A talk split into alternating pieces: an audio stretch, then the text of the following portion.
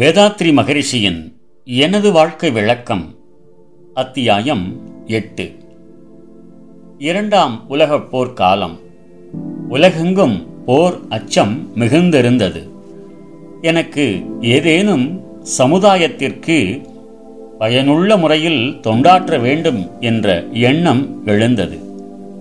Postal audit office, Saint John ambulance, first aid, குண்டு வீச்சு பாதுகாப்பு, ஏர் ரைட் பிரிகாஷன் ஆகிய இரு துறைகளிலும் பயிற்சி பெற்றேன். துப்பாக்கி சுடுவது தவிர மற்ற எல்லா வகையான இராணுவ பயிற்சிகளும் செயின்ட் ஜான் ஆம்புலன்ஸ் படைக்கு உண்டு. எல்லாவற்றிலும் ஆர்வத்தோடு பயிற்சி பெற்றேன். உடை கூட இராணுவ உடைதான். வாரத்தில் இரண்டு நாட்கள் காரியாலயத்திற்கு அவ்வுடையிலேயே செல்ல வேண்டியிருக்கும். அப்போது போர்க்கால பாதுகாப்பாக சென்னையை காலி செய்ய உத்தரவாகிவிட்டது. போஸ்ட் ஆடிட் ஆபீஸ் கோயம்புத்தூருக்கு மாற்றப்பட்டது. நான் உடனே அங்கு செல்ல முடியாமல் ஆறு மாதங்களுக்கு லீவு எடுத்துக்கொண்டேன். அப்போது லுங்கி வியாபாரம் ஏற்றுமதி தடை காரணமாக சிறிது மந்தமாக இருந்தது. துணி விற்பனை மட்டும் சற்று முனைப்பாக இருந்தது. லீவு முடிந்தது. மேலும் லீவு நீட்ட முடியாமல் நான் மாத்திரம் கோயம்புத்தூருக்கு சென்று வேலையில் சேர்ந்து கொண்டேன். ஹோட்டலில் சாப்பாடு, காரியாலயத்திலேயே படுக்கை, இவ்வாறு இரண்டு மாதங்கள் கழிந்தன. எனக்கு ஹோட்டல் ஒத்துக்கொள்ளாமல் உடல் நலிவுற்றது. என் துணைவிக்கு என் நிலையை எழுதினேன். நீங்கள் வந்தால் நானும் உடன் வந்து விடுகிறேன் என்று பதில் எழுதினாள். எங்கேனும் ஒரு வீடு குடியிருக்க ஏற்பாடு செய்துவிட்டு உடனே வருமாறு கேட்டுக்கொண்டாள். அவ்வாறே கோவை கோட்டைமேட்டு தெருவில் ஒரு வீட்டில் ஒரு அறையை வாடகைக்கு பேசி வைத்துவிட்டு மூன்று நாள் லீவில் புடுவாஞ்சேரி சென்றேன். துணிக்கடையை என் தம்பி சரியாக நடத்தவில்லை. மூலதனம் மிகவும் குறைந்து போயிருந்தது. அதை சிறிது ஒழுங்கு செய்துவிட்டு என் துணைவியோடு கோவைக்கு சென்று விட்டேன். அங்கு சில மாதங்கள்தான் இருந்தோம். இரண்டாம் திருமணத்தை பற்றிய திட்டங்கள் அங்கேயே உருவாக்கி கொண்டோம். என் அன்னைக்கு எங்களை விட்டு பிரிந்திருக்க முடியவில்லை. மீண்டும் லீவ் எடுத்துக்கொண்டு கூடுவாஞ்சேரிக்கு வந்துவிட்டேன். பதினோரு மாதங்கள் லீவில் இருந்தேன். இதற்குள் காரியாலயங்கள் மீண்டும் சென்னைக்கு வர உத்தரவு ஆயிற்று. அந்த சமயத்தில் நான் வேலைக்கு போய் சேர்ந்து கொண்டேன். காரியாலயம் சென்னைக்கு மாற்றப்பட்டது. கோவையில் நாங்களும், கூடுவாஞ்சேரியில் என் அன்னையோடு மற்றவர்களுமாக குடும்பம் பிரிவுபட்டிருந்த போது எனக்கு மிகவும் சிக்கலாக இருந்தது. செழித்து வந்த பொருளாதாரம் சிறிது சிதறுண்டது. காரியாலயம் சென்னைக்கு மாற்றப்பட்ட போது அந்த பெரும் சிக்கல் நீங்கியது. கூடுவாஞ்சேரிக்கு வந்தவுடன் இரண்டாம் திருமண ஏற்பாடு செய்ய முனைந்தோம். எனக்கு அப்போது வயது முப்பத்தி இரண்டு. முதல் திருமணம் ஆகி பத்து ஆண்டுகள் முழுமை பெறவில்லை. திருமணத்திற்கு நாங்கள் ஒப்புதல் செய்து கொண்டோம். அதுவரையில் எனது துணைவியின் தந்தையார் ஒப்புதலை பெறவில்லை. அதற்காக நாங்கள் மயிலாப்பூருக்கு போனோம். அப்போது என் மனைவியிடம் ஒரு கருத்தை தெரிவித்தேன்.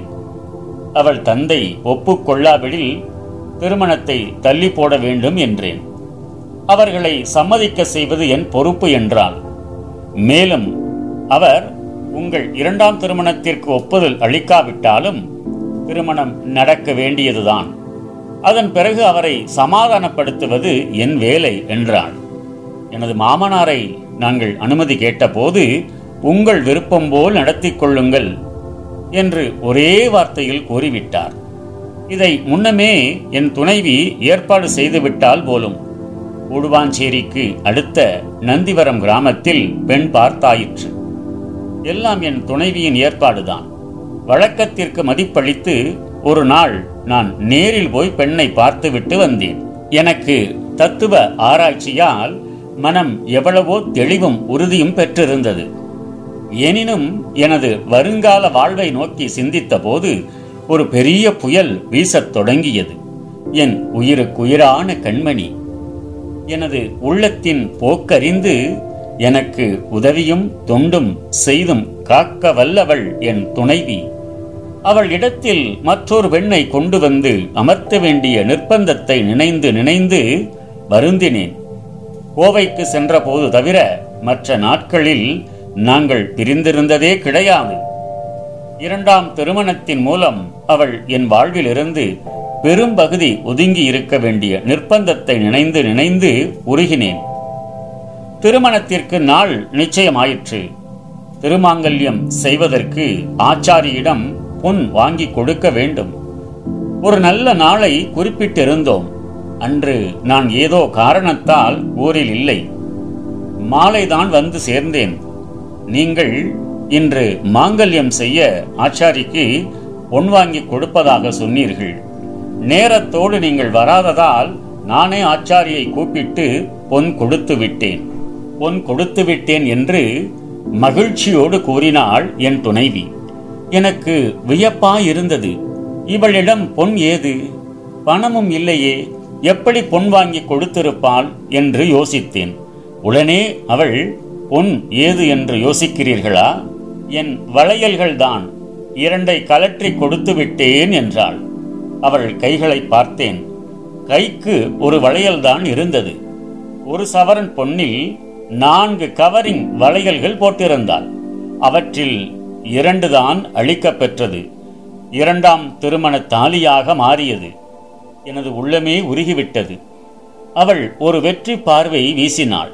என் வாழ்வில் பெருநிதியான உங்கள் அன்பிலேயே ஒருத்திக்கு பங்கு கொடுக்கப் போகும் எனக்கு இந்த பொன் வளையல்களில் பங்கு கொடுப்பது பெரிய காரியமன்று என்றாள். வசதி இருக்கும் போது நான் மீண்டும் வளையல் செய்து போட்டுக்கொள்கிறேன் என்றாள். எதிர்காலத்தில் அவள் நடத்தை குடும்ப நிர்வாகத்தில் எப்படி இருக்கும் என்று எனக்கு ஒருவாறு தெரிந்துவிட்டது.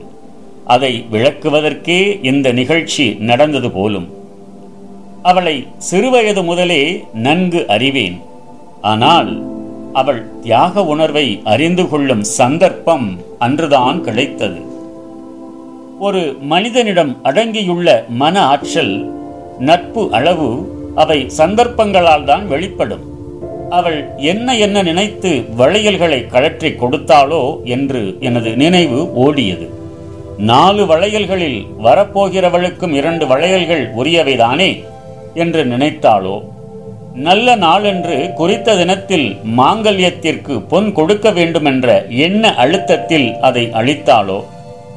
திருமணத்திற்கு எவ்வளவு செலவுகள் உள்ளனவோ அதோடு பொன் வாங்குவதற்கும் ஏன் தனியே செலவழிக்க வேண்டும்? இருப்பதை கொண்டே அலுவலை முடிக்கலாமே என்று நினைத்தாளோ? இதன் மூலம் இரண்டாம் திருமணத்தில் தான் எவ்வளவு மகிழ்ச்சியோடு இருக்கிறேன் என்று நிரூபித்து காட்ட இந்த சந்தர்ப்பத்தை பயன்படுத்தி கொண்டாளோ? இவை எல்லாவற்றிற்கும் அவள் தியாகச் செயல் இடமளித்து வசதிகளோடு அமைந்த சொந்த வீட்டை வறுமை காரணமாக விற்றுவிட்டு வாடகைக்கு ஒரு சிறிய வீட்டில் குடிபுகப் போகும் ஒருவர் உள்ளத்தின் நிலை எப்படி இருக்குமோ அப்படி இருந்தது என் எதிர்கால வாழ்வை நினைக்கும் போது எனது உள்ளம் கண்ணீர் துளிர்ந்தது. மூன்று வகையில் கண்களிலிருந்து நீர் வரும். மகிழ்ச்சி பொங்கி வரலாம், துன்பம் மேலிட்டு வரலாம், கண் நோயுற்றால் வரலாம். எனக்கு கண் நோய் இல்லை. கண்ணீர் வந்தது மகிழ்ச்சியினாலா அல்லது வருத்தத்தினாலா என்று பிரித்து கூற முடியவில்லை. பதினைந்து ஆறு ஆயிரத்தி தொள்ளாயிரத்தி நாற்பத்தி மூன்று தேதிதான் திருமணத்திற்கு குறித்த நாள். அந்த நாள் வந்துவிட்டது. இரண்டாம் திருமணத்தை பார்க்க வேண்டுமென்ற விளைவில் எங்கள் சுற்றத்தாரும் நண்பர்களும் சுற்றுப்புற கிராமவாசிகளும் வந்து குழுமி கொண்டிருந்தனர். திருமணத்திற்கு முன் இரவே கூட்டம் அதிகம். லுங்கி வியாபாரம் தலையெடுத்து நன்றாக நடைபெறும் காலம் அது.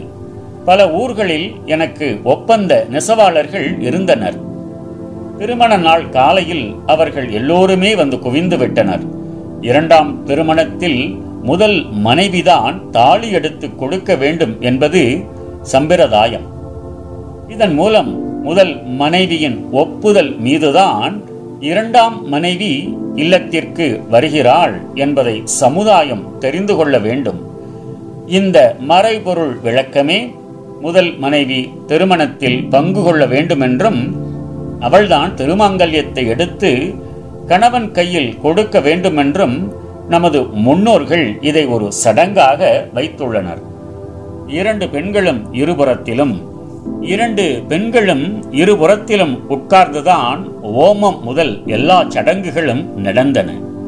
வெளியூரிலிருந்து வெளியிலிருந்து வந்து குழுமியிருந்த தாய்மார்கள் சகோதரிகள் எல்லோருக்கும் உள்ளத்தில் அடக்க முடியாத ஆவல்.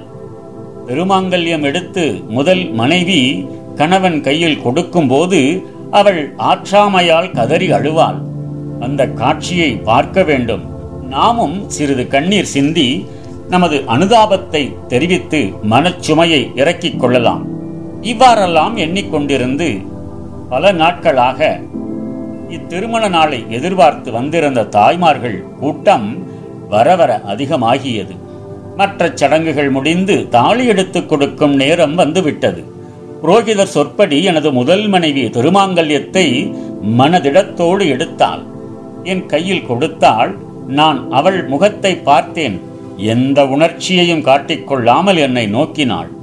துணிவோடு தாலி கட்டுங்கள், எல்லாம் நான் சமாளித்துக் கொள்கிறேன் என்று சொல்லும் வீர உணர்ச்சி அவள் பார்வையில் விளங்கிற்று. எனினும் நான் தான் கோழையாகிவிட்டேன். சிறிது கண் கலக்கம் ஏற்பட்டது. உடனே சமாளித்துக் கொண்டேன். இந்த நிலையில் நான் தோல்வி கண்டதற்கும் அவள் வெற்றி பெற்றதற்கும் காரணம் உண்டு என்பதை பின்னர் சிந்தித்து உணர்ந்தேன்.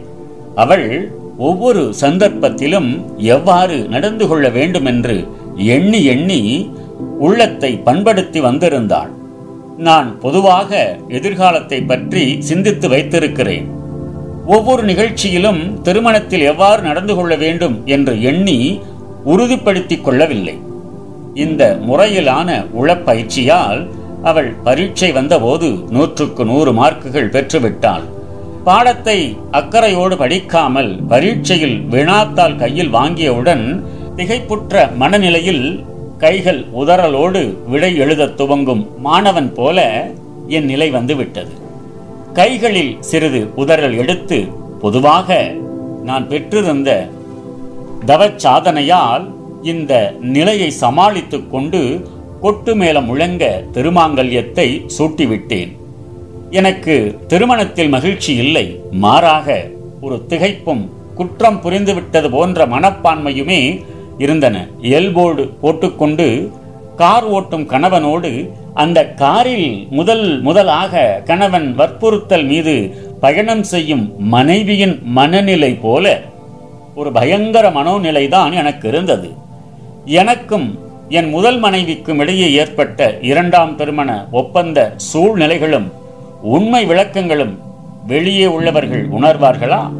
செல்வச் செருக்கால் இரண்டாவது திருமணம் செய்து கொள்ளுகிறான் என்று சிலர் நினைப்பார்கள். அறியாமையால் இரண்டு பெண்களை மனைவியாக்கிக் கொள்கிறான் என்று சிலர் நினைப்பார்கள். பெண் உள்ளத்தோடு பெண் உள்ளம் ஊடுருவி இணைந்து பரிதாபம் கொண்டு அவள் மீது இரக்கமும் என் மீது வெறுப்பும் சிலர் கொள்வார்கள். இவற்றையெல்லாம் முன்னமே பல தடவை சிந்தித்து உணர்ந்துதான் இருந்தேன். என்றாலும் திருமணத்தில் குழுமி இருந்தவர்கள் முகங்களை நான் கண்டபோது அவர்கள் நேரில் என்னை பார்த்து அவ்வாறெல்லாம் உரையாடுவது போல இருந்தது. இத்தகைய சிக்கலான மனோநிலையில் எனது இரண்டாம் திருமண விழா நடந்தது. முதல் திருமண விழாவோடு இரண்டாம் திருமண விழாவை ஒப்பிட்டு பார்த்தால் முற்றிலும் வேறுபட்ட மனோநிலைகள் எனக்கு அமைந்திருந்தன. வாழ்க்கையின் மகிழ்ச்சியை தூய்க்க தொடங்கும் நாளாக அன்றிருந்தது. வாழ்க்கை இன்பங்களை விட்டு துன்பங்களை ஏற்கும் தொடக்க நாளாக இரண்டாம் திருமண நாள் அமைந்தது. பார்த்த நாடகமாக இருந்தால் அடுத்து வரப்போகும் காட்சிகளும் பாத்திரங்களின் உணர்ச்சிகளும் இவ்வாறு இருக்கும் என்று யூகித்து எதிர்பார்க்கலாம். இதுவரை பாராத அதன் கதை அமைப்பும் அறியாத நாடகம் எனது இரண்டாம் திருமணம். தாலிகட்டும் காட்சியில் கதாநாயகிகள் நாயகன் உணர்ச்சிகள் இவ்வாறுதான் அமையும். அவற்றை நேரில் காணலாம் என்று பலவிதமான மனச்சோடனைகளோடு வந்திருந்த தாய்மார்கள் ஏமாந்து போனார்கள் என்றுதான் சொல்ல வேண்டும். அவர்கள் கண்களில் முட்டிக் கொண்டிருந்த நீர் வெளியாக வாய்ப்பே இல்லை. இந்த பெண் என்ன இம்மாதிரி ஏமாற்றிவிட்டாளே என்ற வருத்தத்தில்தான் சில தாய்மார்கள் கண்களில் நீர் சிந்தி இருக்கலாம். எப்படியோ இரண்டாம் திருமணம் என்ற காட்சி என் வாழ்க்கை என்ற நாடகத்தில் முடிந்துவிட்டது. வாசலில் பெரிய பந்தல் போட்டிருந்தும் இடம் கொள்ளவில்லை. அவ்வளவு பேருக்கும் உணவு அளித்தாக வேண்டும். பந்தி ஒன்றுக்கு இருநூறு பேர் உட்காரலாம். பகல் பனிரெண்டு மணிக்கு தொடங்கிய உணவளிக்கும் வேலை மாலை நான்கு மணி வரையில் முடிவடையவே இல்லை. பந்திக்கு பரிமாறுவதில் நானும் எனது லட்சிய மனைவி லோகாம்பாளும் நேரில் பங்கு கொண்டோம். எங்கள் பாடு சோர்ந்து விட்டது. ஒருவாறு திருமணம் முடிந்துவிட்டது. எனது இரண்டாம் மனைவியின் பெயர் கண்ணம்மா. திருமணத்திற்கு முன்னமே அப்பெயரை மாற்றிவிட்டோம். அவளுக்கு லக்ஷ்மி என்ற பெயர் சூட்டிவிட்டோம். இந்த திருமணத்திற்கு பிறகு ஏற்பட்ட எனது வாழ்க்கை விளக்கங்கள் இருதாரம் என்ற தலைப்பில் பன்னிரண்டு கவிகள் மூலம் விளக்கி இருக்கிறேன். நம் கடமை அறவாழ்வின் நாட்டத்தே சிறக்க